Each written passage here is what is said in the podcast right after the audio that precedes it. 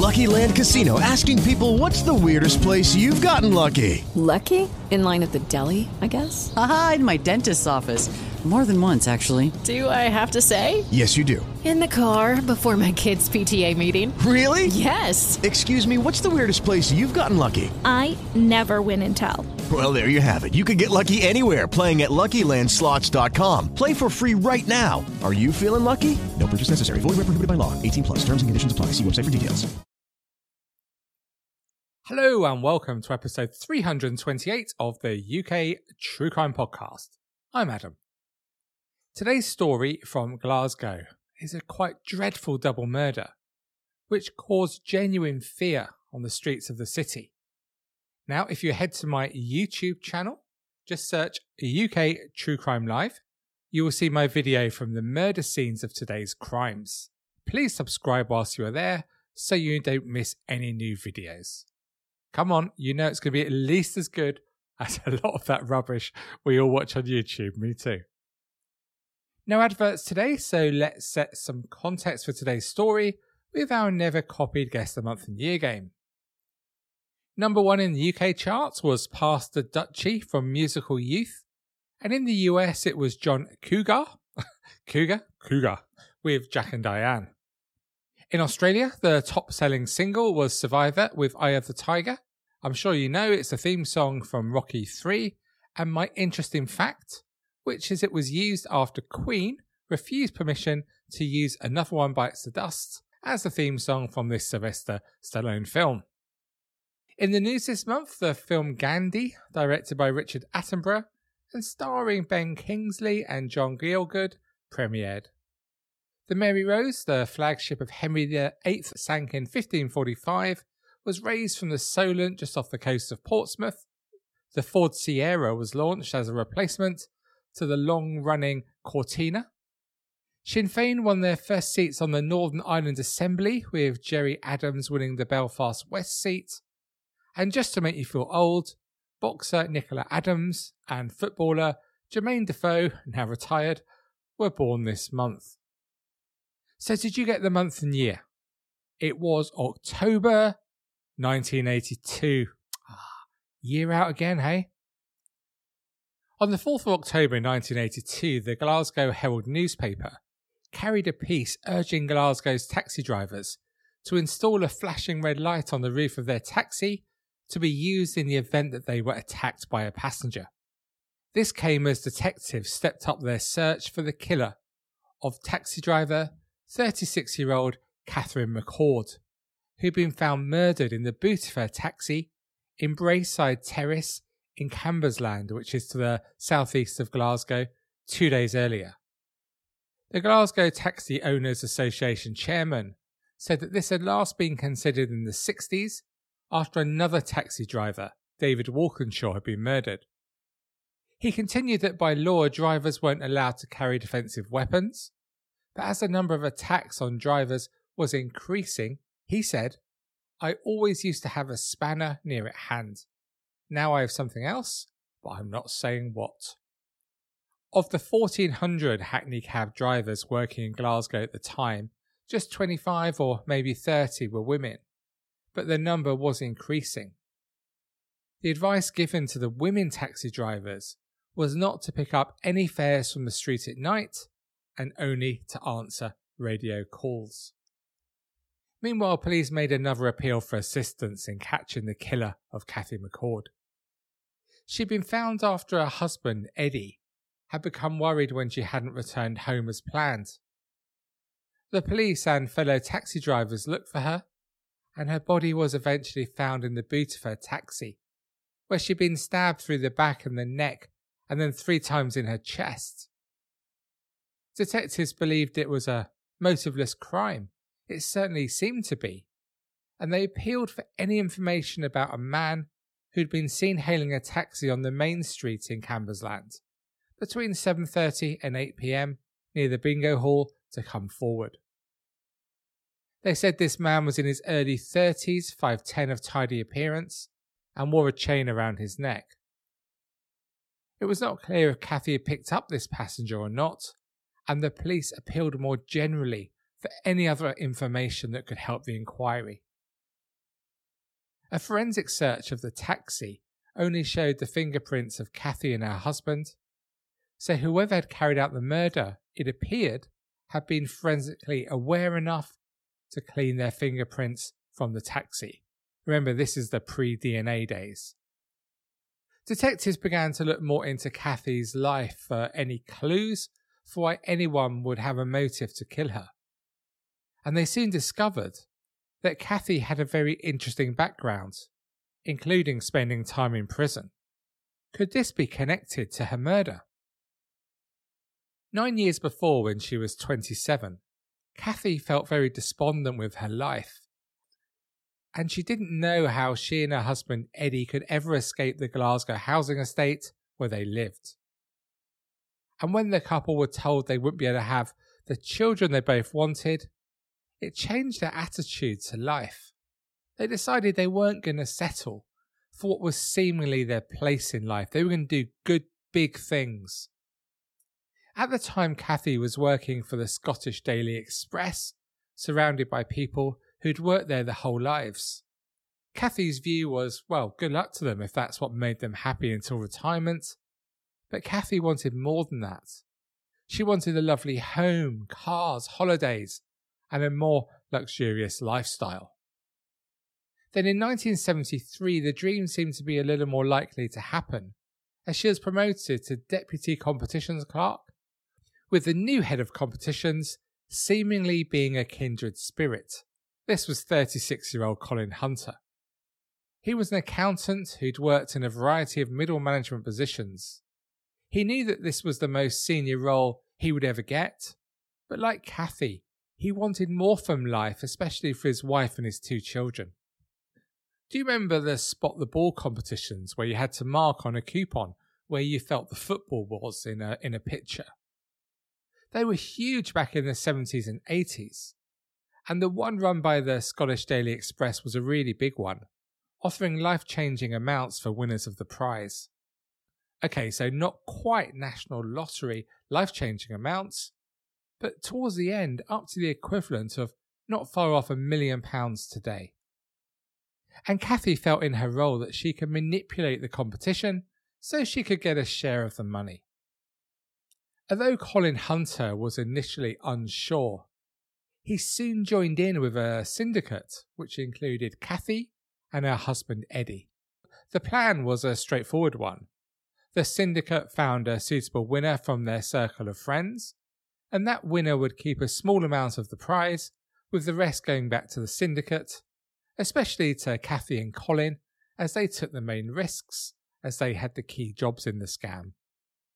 It was almost, I've read, like a Robin Hood scenario, where Colin and Kathy almost gave the money to people who they felt really needed it, a good cause, you know, taking from the rich to give to the poor, from March 1974 until April 1977, Kathy and Colin Hunter fixed 69 place the ball competitions on the newspaper, making themselves a really decent amount of cash. Kathy bought a new house for her and Eddie in the more affluent suburbs of Glasgow. She bought a new taxi for her husband, a car for herself, and she spent money on holidays, trips to London, and was still able to save a decent amount. Colin, too, had a large sum in the Building Society, a new car, and was in the process of buying himself a nice new bungalow when the inevitable happened and they were caught. So, how did this happen? Well, 19 year old James McCready was chosen as one of the 69 bogus winners when the competition was fixed. He was picked to win as he needed money for a good cause to pay a fine for a boys under 13 football team locally that he helped to run. But when he wasn't asked to return the rest of the cash immediately, he bought his grandma a new TV, as you do, and then he spent every single penny of the rest of the money.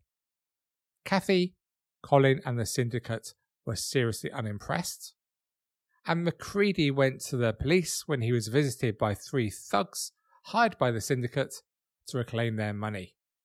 The thugs apparently threatened to chuck him in the Clyde wearing a concrete overcoat. What do you think about this? Look, I know the argument is that you can't be seen sometimes for people to take advantage of you. But I think if it was me, I might just have let that one go, wouldn't you? Who knows? Anyway, that's what happened, and that's why they got caught.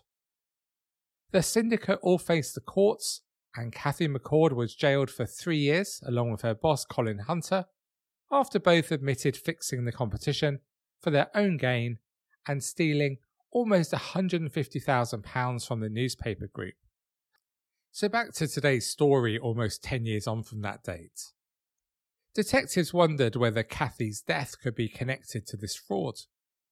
Had it been someone who felt they'd been wronged in some way, or even organised crime who targeted her? But as we have heard, it was mainly friends of Kathy and the others in the syndicate who were involved, so this avenue was eventually ruled out by detectives. So, what else could have been the motive? Was there something else in Kathy's life that was unknown to them? She hadn't been sexually assaulted. Could it just have been a random attack by a passenger she'd picked up that evening? Maybe a dispute about the fare. There were two things in particular that were worrying detectives and they thought could be important. Firstly, to actually put Kathy's body in the boot with the meter still running didn't seem the act of a random passenger in a dispute over a couple of pounds for a fare and inside Kathy's taxi, her inhaler, a cigarette lighter, and her car keys had been, well, they seem to be positioned in a straight line on the driver's seat. Did this almost suggest the ritualistic element to the killing? Detectives were unsure of this yet as they set about trying to find Kathy's killer. But despite numerous appeals and all the efforts of the police, they couldn't make the breakthrough they were looking for. And then on the 3rd of December, just two months later, there was another body found less than a mile away in the grounds of Westcoats Primary School in Cambuslang. This time, 48 year old midwife Elizabeth Walton was found strangled at the very school that her young daughter attended. Elizabeth had been out for dinner with a friend in George Square in the centre of Glasgow the night before and she was planning to make the short trip back to Cambuslang by train, where her eldest daughter Anne was going to pick her up. This was, of course, the pre mobile phone days, and when she tried to call her daughter from a payphone in the restaurant, the line was engaged. So Elizabeth and her friend walked to the station, thinking they would see another phone box to call her daughter, but they didn't. And when they got to the station, the train was ready to go, and so they boarded for the short 10 minutes or so journey back to Cambuslang. As they both just had short walks home, the friends said their goodbyes at the station at just after 11 pm and began their separate walks back to their houses. But Elizabeth didn't make it home. She was attacked on the way, with the initial assault coming from behind. I wonder if she was aware she was being followed and was she scared or was she trying to escape her attacker? Or was it totally out of the blue? But thankfully, in a way, it's likely this initial assault rendered her unconscious. And she was then carried by her attacker to Wasteland near Westcoats primary school, where she was stabbed repeatedly all over her body. Her bra was forced into her mouth, and she was strangled with string. Once Elizabeth was dead, her killer stripped her naked, and then mutilated her body, wrists, and legs with a knife, described by the police as symbolic and ritualistic wounds.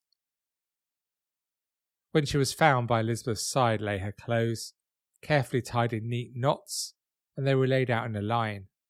The same way that her clothes were lined up immediately linked this case to the nearby recent murder of Kathy McCord. Once again, the words don't convey the savagery, the sheer savagery of this attack. Poor Elizabeth on her way home from dinner with a friend on what was just an ordinary evening like so many others before. And the next day, Elizabeth's friend was woken up by her son to the news that her pal Elizabeth hadn't made it home from the station the night before, and it was shortly afterwards that she heard the terrible news that she was dead. Detectives were soon convinced that Elizabeth had been killed by the same person who had murdered Kathy, due to a number of similarities as well as the ritualistic elements of the crimes. Both had died in a dreadfully violent attack. In both cases, a knife was used by a left handed person to inflict wounds. Neither woman had been sexually assaulted, and both were killed within less than a mile of each other. And the real fear was that after two seemingly motiveless attacks, there was a very real possibility that this person would attack again soon. The police needed to launch a huge investigation, and they did just that, carrying out door to door inquiries and flooding the area, talking to local people, and looking for that key breakthrough that had eluded them after Kathy's murder. They also set up an incident caravan just where Elizabeth's body was found. The biggest team of police the region had seen in years. It took only three days for their first breakthrough. A local man approached a caravan saying that he thought that he had information which could help the investigation. This man was 24 year old local forklift truck driver Iain Scoular. He was clearly a well brought up young man and told how he'd been walking past the school at about 11 pm on the night before Elizabeth was killed, and he'd seen a suspicious man hiding in the bushes. He gave a brief description, but due to the situation, he was unable to provide too much detail as you'd expect. But the more he talked, the more officers became concerned by him and wondered if he'd been in some way involved in the two murders. He told police he'd been home by 11 pm on the night that Elizabeth was killed, meaning that he couldn't have been involved. But when his mum was asked, she clearly recalled that he hadn't been home until 1am, a full two hours later. In fact, she recalled the evening clearly, as when he hadn't come home by 1am, she had gone out in her car looking for him, as she always did when he was late, and she found him walking along the street. He told her that he'd been with a friend and then had been in the park thinking things through, he said. So why the discrepancies? His mum also told them that her son had been at home with her and her husband on the night in October when Kathy was killed. But this isn't what he told police. Scoular was questioned again, formally this time, and he changed his story again one time saying he'd been with a friend and then retracting this, saying he'd actually invented this story. Now, as we know, that's not the sort of line that is going to build trust with investigating officers. But Scoular's mum and dad were not happy at all. They thought their son was being looked at as a suspect for something he clearly hadn't done, and his dad wrote a letter of complaint to the chief constable. His mum was more direct, and she went to the incident caravan. She barged her way in to confront the lead detectives and protest that her son was clearly innocent. In an angry outburst, she said at one point, You'll be blaming him for that taxi driver next. But while his parents were complaining, other witnesses had come forward and identified him as the man some had seen running at pace past the shopping centre in the centre of Cambuslang shortly after Elizabeth had been killed. Now, Scoular was an interesting character when detectives looked into him. He came, if you can excuse my daily mailism, from a good family with every opportunity. But he did very poorly in school. He was known for making up stories, he was a loner, and he also suffered with his mental health particularly with bouts of depression. His parents had been concerned enough by his behaviour to get help for their son, and he had been treated by a psychiatrist. But he'd never been in any trouble before. And would someone like Scoular be capable of two such violent murders of local women? The police needed more information and were granted a warrant to search Scoular's bedroom, where they found a pair of trousers with hairs on them that matched a synthetic fur collar on Kathy McCord's jacket. There was also fur that matched the fur from Elizabeth's coat, and some of the fauna where Elizabeth's body had been left was also found on his clothes. They also found that the draw cord was missing from the anorak that he wore to work, and detectives believe that this cord had been used to strangle Elizabeth. His anorak was missing, and Scoular couldn't satisfactorily explain why. A search of local shops and markets couldn't find a similar piece of cord, and detectives were convinced this is what had been used to kill Elizabeth. All this information collectively was enough for Scoular to be charged with the murder of Elizabeth Walton.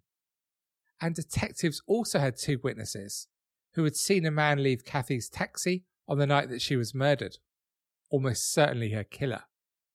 And both positively identified Scoular as that man, so he was charged too with the murder of Kathy McCord. His trial in May 1983 took place at Glasgow High Court and lasted just two weeks, during which Scoular continued to protest his innocence at the two murders, and he showed no remorse. He explained in his evidence how he believed he was the fall guy for the incompetent police who had assaulted him in custody as they tried to get him to confess to the crimes. During the trial, he looked strangely uninterested, even when an expert witness diagnosed him as a psychopath. The only time there was any reaction was when the same doctor said that he was sexually impotent. Now jurors saw a very different man as he looked up with clear anger and protest in his eyes. Maybe this was because his tearful fiancée was in court for the trial. It was a really difficult two weeks for friends and families of the two victims as well as the jury, as the horrific details of the murders were revealed and very graphic pictures were shown. At the end of the trial, the jury found him guilty of both crimes, by majority for Kathy's murder and unanimously for Elizabeth's. And sentencing him to 20 years in prison, the judge said, I consider you an extremely dangerous young man. And one senior police officer also described him as an evil, emotionless murder machine. I think it'd be hard to disagree with those sentiments. But the sentence seemed very lenient for these murders, and he was in fact released in 2003. Kathy's widow, Eddie, was incandescent with anger by this decision. In a newspaper interview at the time, he told how he had complained to the parole board that he should not be released as there was a real risk he would offend again, but he was ignored. Eddie said, This man killed my wife. He should never have been allowed out, as he will surely kill again. No woman is safe when he is around. During the trial, he showed no expression of remorse or concern for the consequences of his actions. He used to sneer, chew gum, and joke with the police officers in the dock. This is a man who killed because of the publicity and notoriety it would bring him. He wanted his 15 minutes of fame and he would kill again. He has finished his sentence, but the families of his victims are left with a life sentence. We will take this to our graves. This monster has his whole life to look forward to. All we are left with is a grave to tend in a cemetery. Strong words. And before his release, it transpired that Scoular had been allowed out at weekends to prepare him for release, something the authorities neglected to tell the families of the victims. Eddie commented, We weren't told about this either. The first we heard was when friends spotted him in Cambuslang. Wow, how shocking, imagine that. And following his release, remember when he was released, he was only in his mid 40s? Scoular moved in with his sister in Bothwell, Lanarkshire, just a few miles from the scene of the two murders. One newspaper doorstepped him on the week of his release. When Scoular opened the door, refused to comment, and closed the door on reporters. So, what do you make of what we've heard today? Two terrible crimes, and of course, our thoughts go out to the friends and families of Elizabeth Walton and Kathy McCord. I'm also astonished that Scoular was released from prison so soon to enjoy the life that he took from two innocent victims. But as far as I can tell, it would appear he hasn't reoffended in the last 20 years, since he's been a free man, if he's still alive, that is. What is he now, in his mid to late 60s? But going back to his crimes, there are still plenty of questions that remain unanswered. Why did he choose Kathy and Elizabeth? Was it totally random? Was there any significance to the ritualistic elements of the murders? It feels significant, but, but was it? Why did Scoular feel that need to go to the police caravan and tell them that he'd seen a mystery man on the night of Elizabeth's murder? Like so many people we've heard about on this podcast, was he playing a game? Was he watching? Was he trying to show he was more intelligent than the police and he could outfox them? Or was he simply just trying to divert attention from him? And without his intervention, would the police have caught him? And would he have faced justice for the murders? And if they hadn't arrested him when they did, would he have killed again? I think he probably would, don't you?